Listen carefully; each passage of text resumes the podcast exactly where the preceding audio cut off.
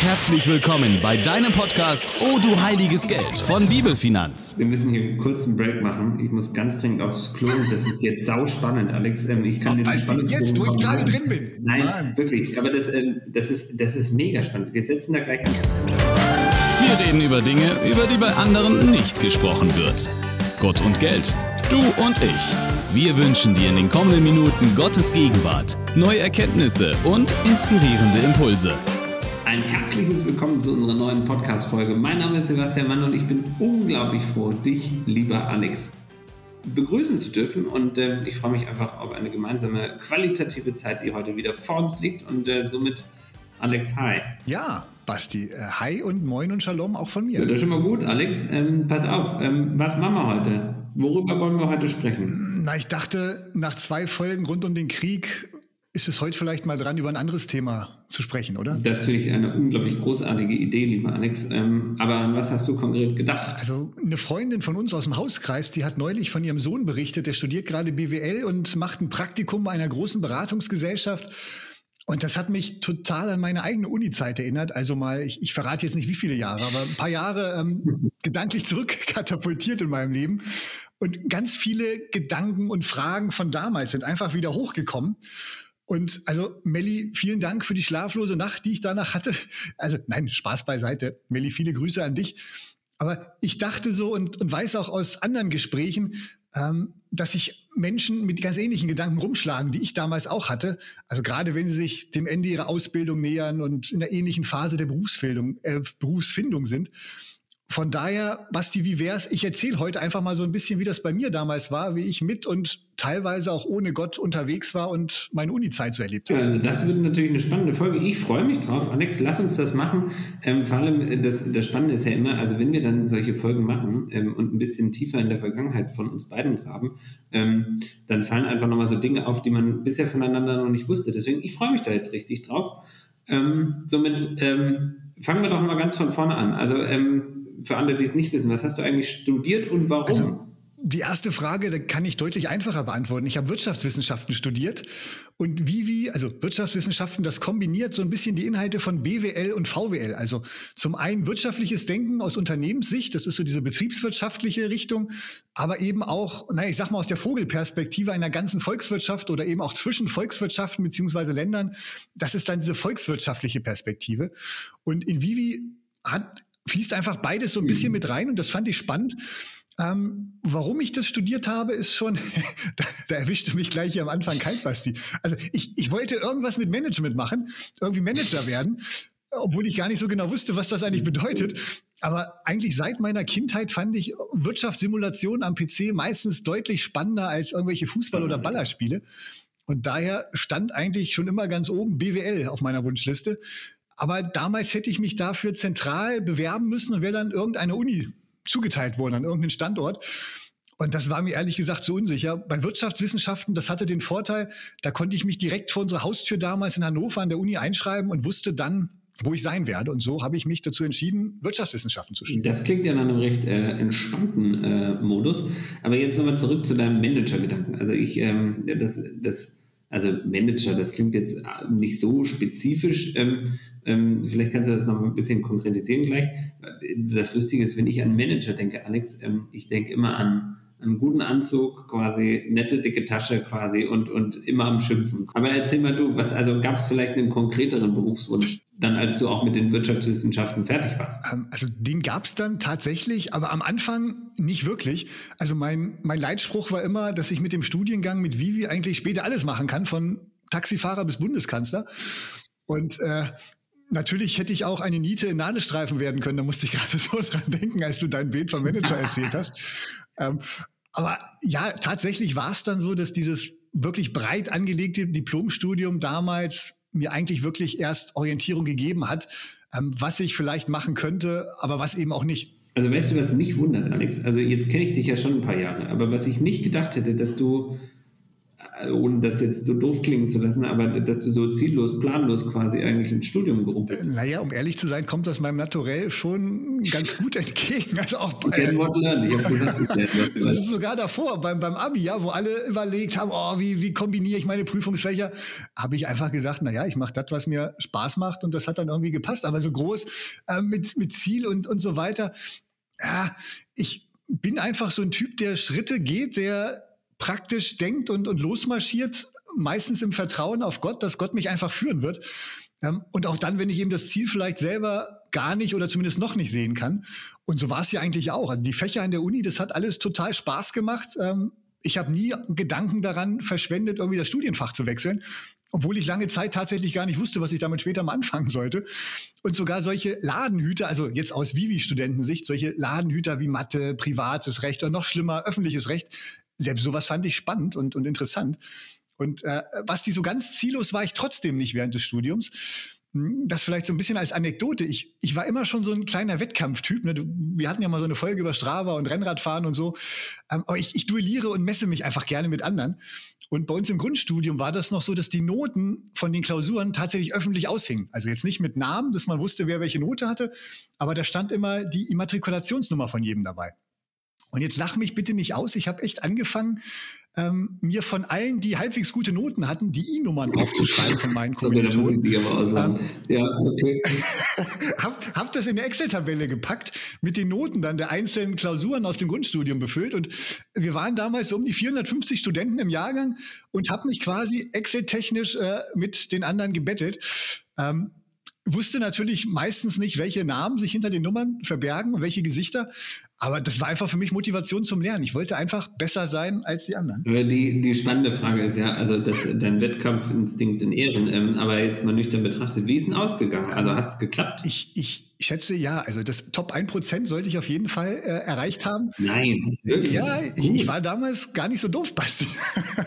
also zumindest, ja zumindest äh, nach den ersten vier Semestern, also nach dem Grundstudium, da war ich dann in Dublin, ähm, ein Semester im Ausland zum Studieren und da musste ich tatsächlich einen extra Trip nach Hause buchen, weil ich eine Auszeichnung für mein Vordiplom in Empfang nehmen durfte. Alter Streber, ey. Ja, nein, ich würde sagen, Gott hat mich einfach äh, massiv gesegnet, dass ich da solche Ergebnisse abliefern konnte, Basti. Das, das klingt großartig, finde ich auch. Hast recht, hast recht. Ähm, aber im Grundstudium äh, schon mal Teil 1. Äh, wie war es denn im Hauptstudium? Dann? Ja, na, ich muss sagen, durch die nicht ganz so schlechten Noten standen mir schon einige Türen offen und ähm, das war damals eine Zeit, in der einfach viele Unternehmen händeringend nach Nachwuchsführungskräften gesucht haben. Und also es war total witzig. Es gab ständig irgendwelche Angebote von großen Firmen, die tolle Events auf die Beine gestellt haben, für die man sich dann als Student bewerben konnte. Also die Unternehmen wollten uns Studenten kennenlernen, aber natürlich sich auch von der aller, allerbesten Seite präsentieren. Und ja, mit den Noten ähm, standen mir da, wie gesagt, eigentlich alle Türen offen. Ich glaube, da wurde ich nie abgelehnt. Alex, muss ich gleich einhaken. Was waren denn das für Events? Waren das so Chaka-Chaka-Events von irgendwelchen Versicherern? Oder, also ich jetzt nicht nahe treten, aber ich habe so eine grobe, ich habe gerade so ein richtiges Bild vor Augen. Ja, nee, das, das Bild kriegt man lieber wieder ganz schnell raus. Okay, äh, also generell muss ich sagen, Versicherungsbranche war damals für mich ganz, ganz weit weg. Also da hatte ich überhaupt keine Ambitionen. Äh, ich kriege das auch ehrlich gesagt gar nicht mehr zusammen, mit wem ich da alles unterwegs war. Ich war teilweise echt gefühlt jedes zweite Wochenende irgendwo in Deutschland oder drumherum äh, bei irgendeinem so Event. Äh, also, woran ich mich tatsächlich noch erinnere, das war ziemlich schön. Das war ein langes Wochenende mit der Telekom in Seefeld in Österreich, inklusive Besuch auf der Zugspitze. Also, ist keine Werbeveranstaltung hier für die Telekom, aber das, das war wirklich eine runde Sache. Und was auch in der, irgendwie in Erinnerung geblieben ist, das war Kartfahren auf der Schumi-Kartbahn. Äh, und natürlich äh, war immer alles eingebettet in irgendwelche kleinen Spielchen aus Assessment Centern, wo man sich dann ja einfach beweisen musste. Abends gab es immer mächtig Party. Äh, und was, was auch toll war, das hat jetzt aber gar nichts so sehr mit dem Event an sich zu tun. Ähm, wir waren da in Düsseldorf und äh, die Bayern, also der FC Bayern München, Fußballmannschaft, Basti, äh, hatte ein mhm. Auswärtsspiel in Köln und die waren im gleichen Hotel wie wir. Das, das war echt der Hammer. Also da standest du an der Rezeption und neben dir auf einmal drei Bayern-Spieler, ja, oder du bist, gehst in den Fahrstuhl rein, willst zu deinem Zimmer hochfahren und dann stehen da plötzlich zwei Nationalspieler neben dir. Und in diesem Moment im Fahrstuhl bin ich echt schwach geworden. Ich habe mich tatsächlich dazu hinreißen lassen, den Jungs vom FC Bayern viel Erfolg für das Spiel in Köln zu wünschen. Da habe ich quasi meine norddeutsche Seele verraten und einem Bayern-Spieler Erfolg gewünscht. Also äh, Alex, also das, das verstehe ich noch soweit. Also auch wenn ich bei Fußball ja, wie wir alle wissen, quasi eigentlich innerlich raus bin. Ähm, ich muss gestehen, das, das ist surreal. Also die Welt sah damals doch nochmal ein bisschen anders aus, wie man zu Mitarbeitern gekommen ist. Aber äh, gab es denn jetzt irgendwie so, kommt jetzt irgendwie gleich der Moment quasi, wo, wo Gott ganz klar zu dir gesprochen hat oder ähm, blieb das irgendwie noch aus? Äh, nee, das, das war jetzt tatsächlich ähm, beziehungsweise ich muss gedanklich noch mal kurz zurückgehen. Das war noch eigentlich so am Ende vom Grundstudium. Ähm, denn durch die guten Noten konnte ich einige Stipendien abgreifen. Also sei es monatliche Unterstützung oder ähm, über die Telekom zum Beispiel so eine Geschichte, dass, dass Mobil- oder Internetkosten dann übernommen wurden. Genau, also ähm, an einem Abend war ich unterwegs zu einer Infoveranstaltung von der Konrad-Adenauer-Stiftung. Und ich war ein bisschen zu früh, stand da in Hannover an der Leine. Also, das ist jetzt kein Halsband oder so, sondern ein Fluss bei uns in Hannover, die Leine. Mhm. Ich blickte ähm, auf das Wasser und plötzlich hatte ich ein Lied im Kopf, das mich den ganzen Abend und danach eigentlich auch nicht mehr losgelassen hatte. Eins ähm, aus unserem Jugendkreis von damals. Und ähm, also keine Angst, ich singe nicht, aber der Text ging ungefähr so her, bricht die Macht der Götzen, herrsche über uns. Herr zerreißt die Ketten, herrsche über uns. Und dann kommt der Chorus, wir wollen keinen anderen Gott, wir dienen keinem anderen Meister, nur dir. Wir wollen keinen anderen Gott, denn es steht geschrieben, diene dem Herrn allein und gib ihm die Ehre. Und dieses diene dem Herrn allein, gib ihm die Ehre, das hatte Jesus gesagt, nachdem der Teufel ihn versucht hat und ihm Macht über alle Reiche der Erde angeboten hat. Und da sagt Jesus dann in Lukas 4, Vers 8, bete allein den Herrn, dein Gott an und diene nur ihm.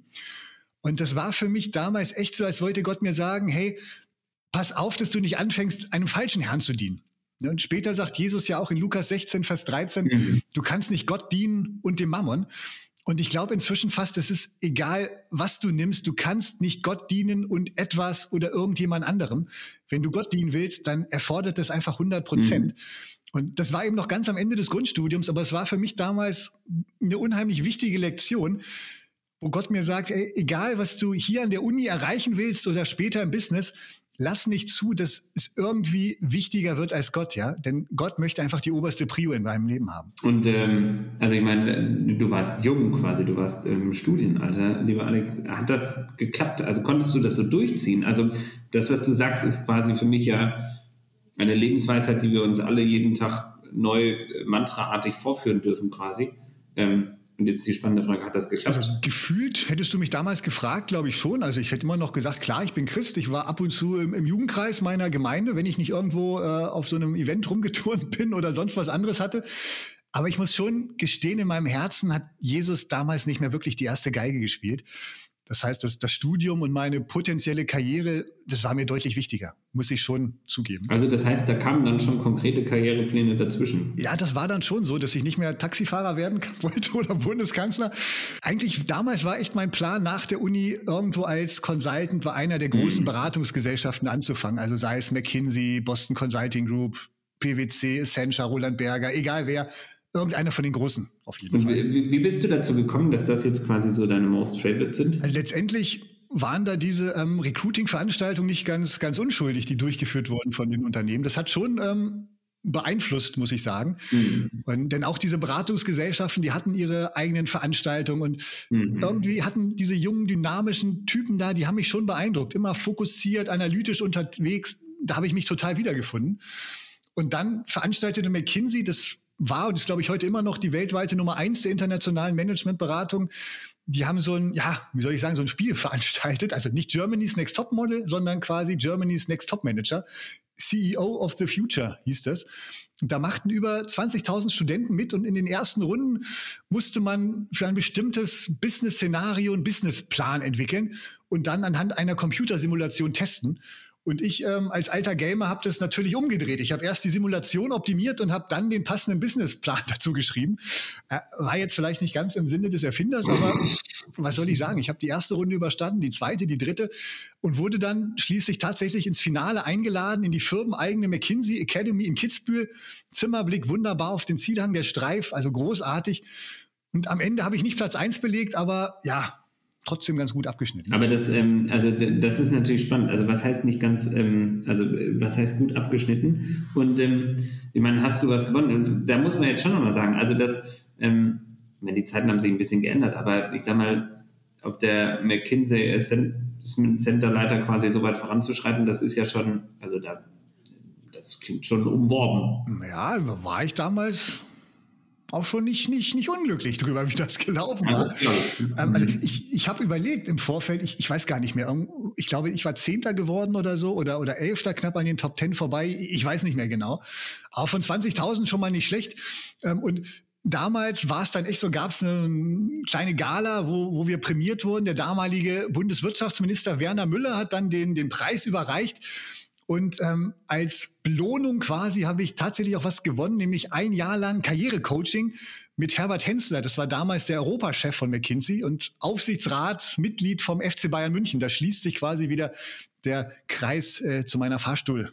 Aktion. Das ist ja krass. Schau mal an, wieder was gelernt. Das wusste ich gar nicht. Ähm, und ähm, ja. wie, wie, kann ich mir dein, äh, dein Karrierecoaching da vorstellen, ganz praktisch? Das habe ich mich ehrlich gesagt auch gefragt. Ähm, für mich als, als jungen Burschen war das eine total aufregende Sache. Morgens in Flieger gesetzt, äh, nach München geflogen, in der Mittagszeit dann eine Stunde Audienz gehabt und nachmittags wieder ab nach Hause fliegen. Ähm, äh, um ehrlich zu sein, nach dem Termin, mein erster Gedanke war, okay, ähm, eigentlich hätte ich mir das, oder ihr von McKinsey hätte mir das Geld für die Flugtickets auch vielleicht besser überweisen können und der Herbert und ich, wir hätten halbe halbe gemacht. Der hatte damals, glaube ich, schon einen Stundensatz von über 1000 Mark.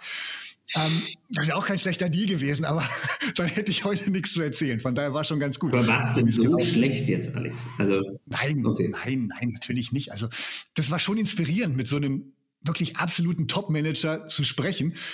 Und der hat mich dann auch gefragt, natürlich, was ich vorhabe. Ich habe ihm so ein bisschen von meinem Plan erzählt, in eine große Firma einzusteigen ähm, oder eben auch eine Beratungsgesellschaft. Aber auch vom Plan B, den hatte ich damals auch immer noch so im Hinterkopf, vielleicht mich mit irgendeiner guten Idee selbstständig zu machen.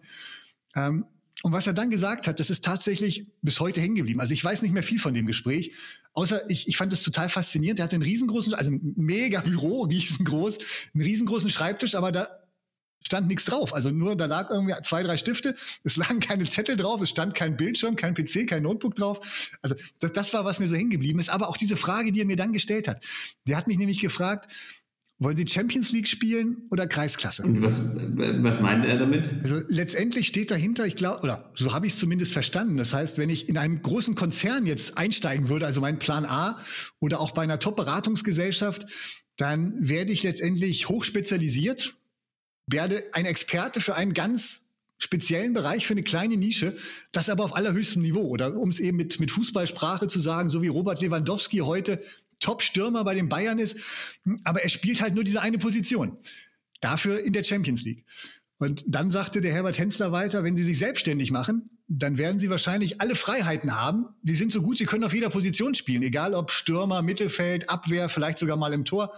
Am Anfang werden sie vielleicht sogar alle Positionen spielen müssen, äh, gerade wenn man sich frisch selbstständig macht, aber dann können sie ihre Position wählen. Sie sind flexibel.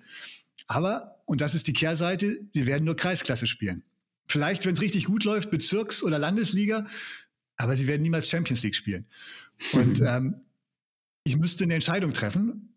Und dann hat er mich echt gefragt, wollen die Champions League spielen oder Kreisklasse?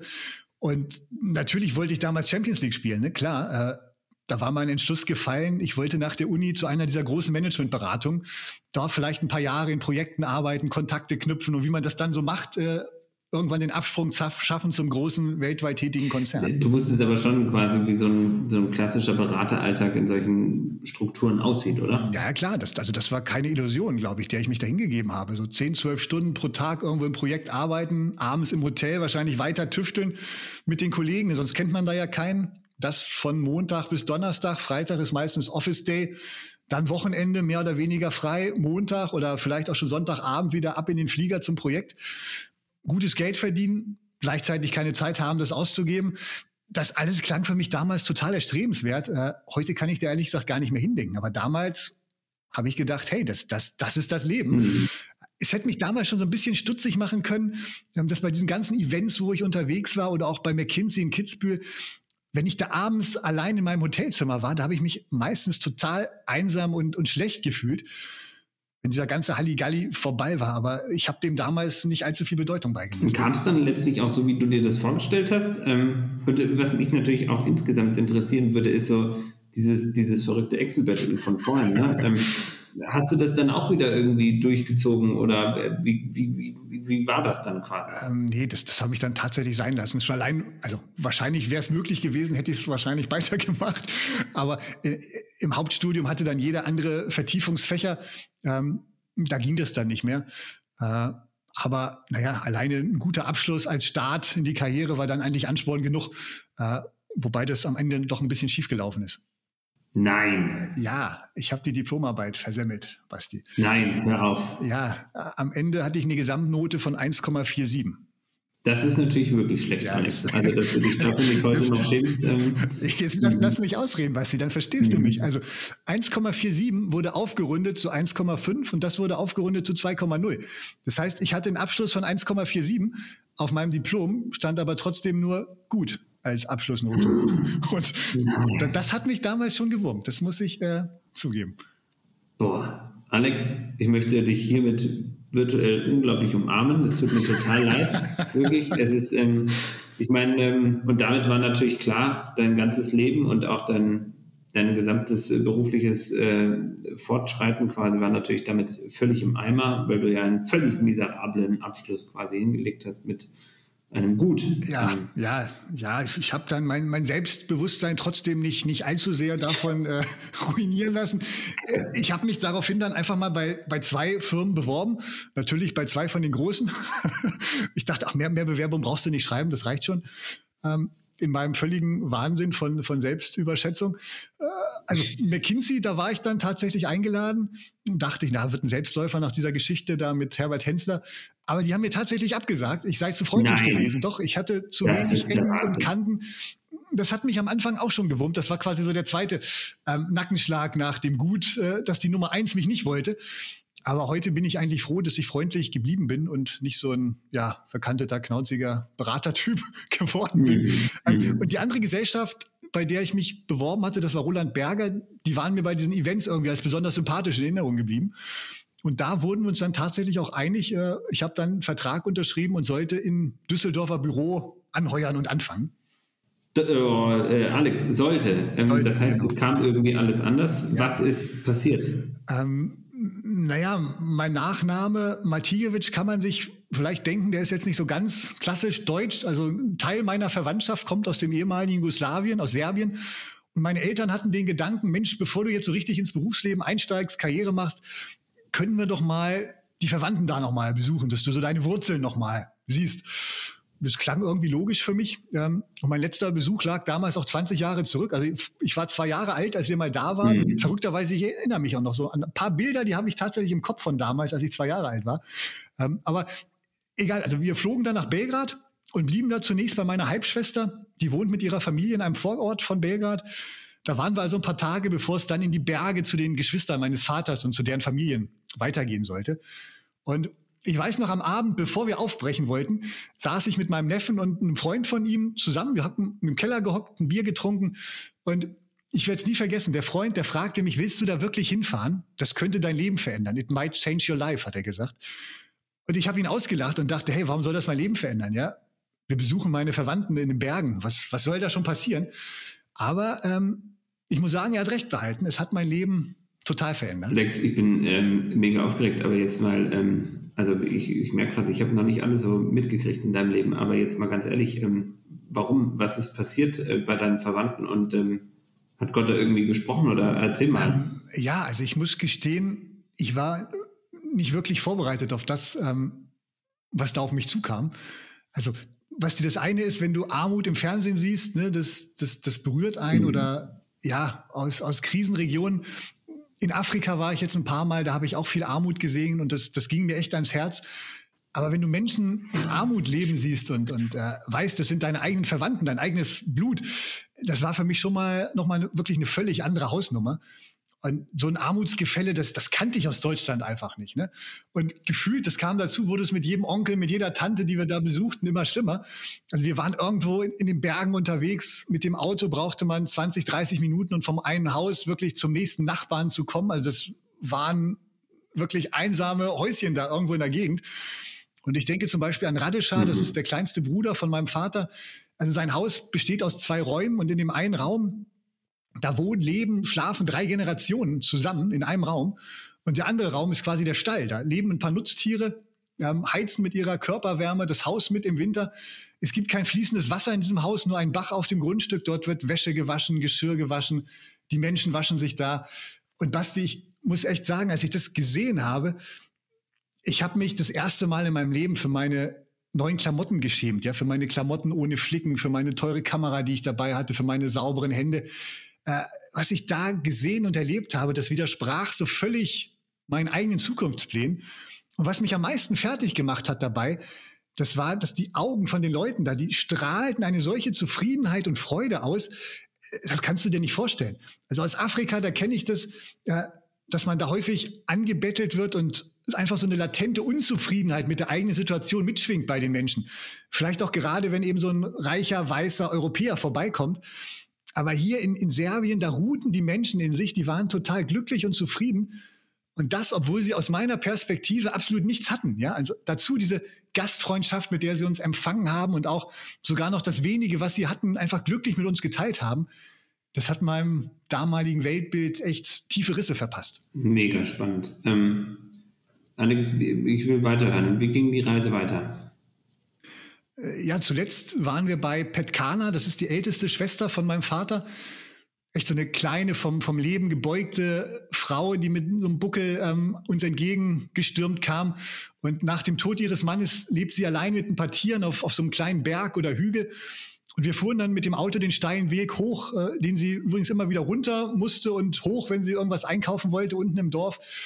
Äh, und oben auf diesem Hügel auch wieder nur eine kleine Hütte, äh, total zugekramt über die Jahrzehnte. An einer Wand eine kleine Kochgelegenheit, davor ein Tisch, ein Bett, alles vielleicht auf, ja, ja, zwei, drei Quadratmeter. Also konntest der Platz, der da wirklich zum Treten war, das war ein Quadratmeter, ja, wo du dich gerade mal um dich selbst drehen mhm. konntest.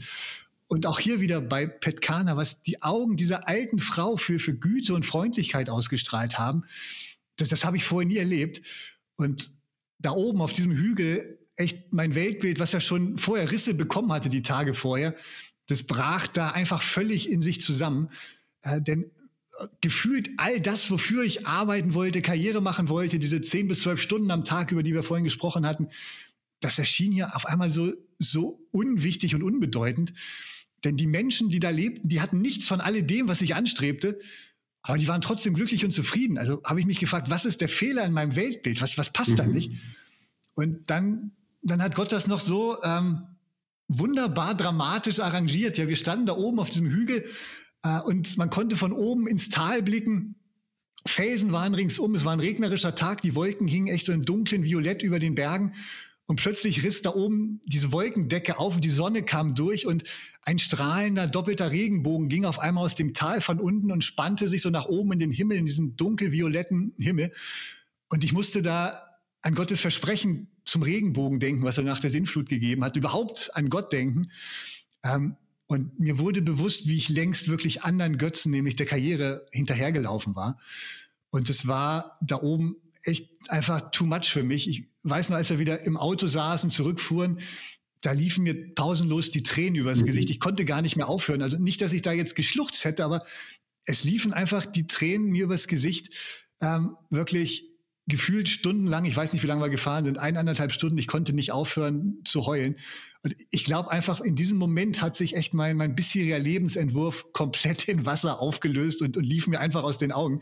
Ein paar Tage später war für mich dann klar, ähm, dass, dass ich meine Lebenszeit nicht mehr dafür hergeben möchte, irgendwie für Aktionäre oder andere Beteiligten eine gute Dividende äh, zu erwirtschaften. Das machte irgendwie überhaupt keinen Sinn mehr für mich.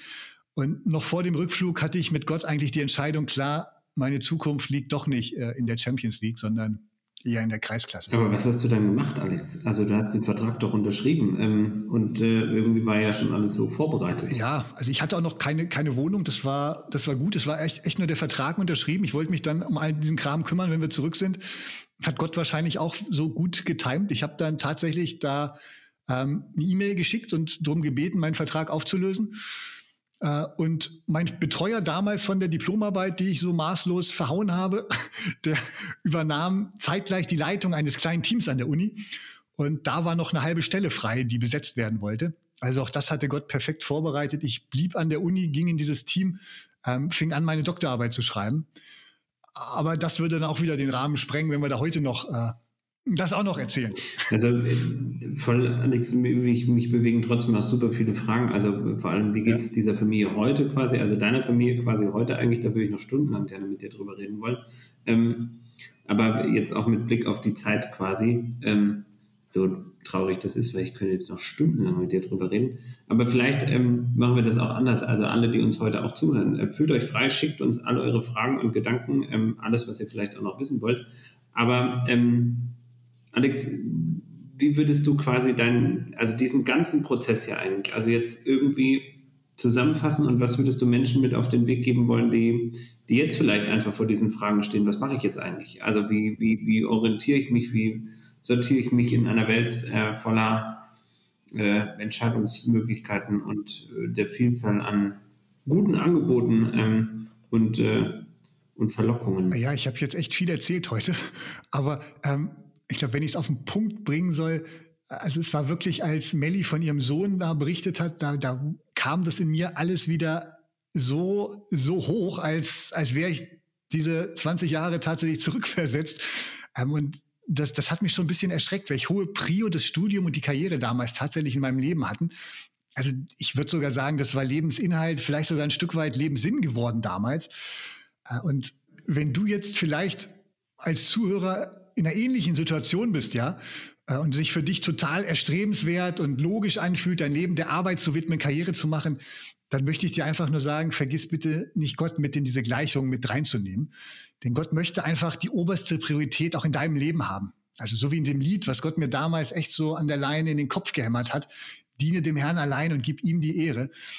Also Karriere muss nicht falsch sein, ne? das möchte ich auch ganz deutlich sagen, aber klär einfach für dich und mit Gott, wie deine angestrebte Karriere dazu beitragen kann, dass wirklich Gott geehrt wird. Und überlege dir, wie du es trotzdem hinbekommst, dass Gott die oberste Prio in deinem Leben bleibt oder vielleicht auch wird, auch wenn du Karriere machst. Also auch dahinter steckt natürlich die Frage, was ist der Call, was ist deine Berufung für dein Leben? Ich bin heute einfach überzeugt, es genügt nicht, wenn wir sagen, ach Gott, bitte segne meine Entscheidung. Ähm, sondern es kommt echt darauf an, dass wir Gottes Agenda für unser eigenes Leben finden. Also was ist der Ort und was ist die Tätigkeit für Gott, für die Gott dich einmal geschaffen hat und für die er dich geplant und erdacht hat, so wie du bist. Und im Abschluss habe ich mir ein Zitat hier von Sören Kierkegaard rausgeschrieben. Der hat sich auch einmal mit dieser Frage äh, beschäftigt, was ist der Call, was ist die Berufung? Mhm. Äh, und er hat geschrieben, es geht im Wesentlichen darum, dass ich erstens mich selbst verstehe, dass ich zweitens sehe, was Gott wirklich will und dass drittens ich es mhm. dann auch tue. Und dann hat er geschrieben, es geht darum, die eine Wahrheit zu finden, die für mich gilt, für die ich leben und sterben kann. Und das wünsche ich dir einfach von ganzem Herzen, dass du mit Gottes Hilfe diese Wahrheit findest, für die du bereit bist, dein Leben, deine Lebenszeit zu geben, dich einzusetzen und dass du da wirklich mit Gott unterwegs bist äh, und ihr gemeinsam das findet, was deine Wahrheit ist, wo du sagst, hey, das ist es, dafür kann ich leben und sterben, dafür will ich mich total investieren. Und da wünsche ich dir einfach Gottes krassen Segen auf diesem Weg. Alex, vielen, vielen, vielen lieben Dank für deine, ähm, ja, für dein offenes Herz, ehrlich gesagt, auch für all das, was du jetzt uns mitgegeben hast, auch was aus deinem Leben letztlich ja aus realen Erfahrungen letztlich stammt. Was ich mega spannend finde und was mich total inspiriert, ist wirklich einfach, dass du, dass du diesen Gott-Moment hattest, einfach, dass du wirklich von Gott klar gesagt bekommen hast, einfach, da gibt es jetzt quasi eine Abbiegung für dich. Ähm, und ich, ähm, ich freue mich mega. Wir müssen da nochmal ein bisschen tiefer einsteigen. Ich habe da noch tausend Fragen, die mich noch bewegen, Alex. Aber ähm, vielen, vielen Dank dir dafür. Und wir hoffen sehr, dass es ähm, dir der oder die du uns gerade zuhörst, einfach wirklich im Leben weiterhelfen darf. Und in diesem Sinne wünschen wir dir von Herzen Gottes Segen. Wenn du noch Fragen hast, wenn du Anregungen hast oder weitere Gedanken, lass es uns wissen. Und in diesem Sinne eine mega gesegnete Zeit. Das war wieder eine Folge O du heiliges Geld, der Podcast von Bibelfinanz. Hat dir gefallen? Dann abonnier uns. Du hast Fragen zu der Folge oder inhaltliche Ideen für neue Podcasts? Dann freuen wir uns auf deine Kommentare oder mail uns an info@bibelfinanz.de. Weitere Informationen, Termine und Podcastfolgen findest du online unter bibelfinanz.de.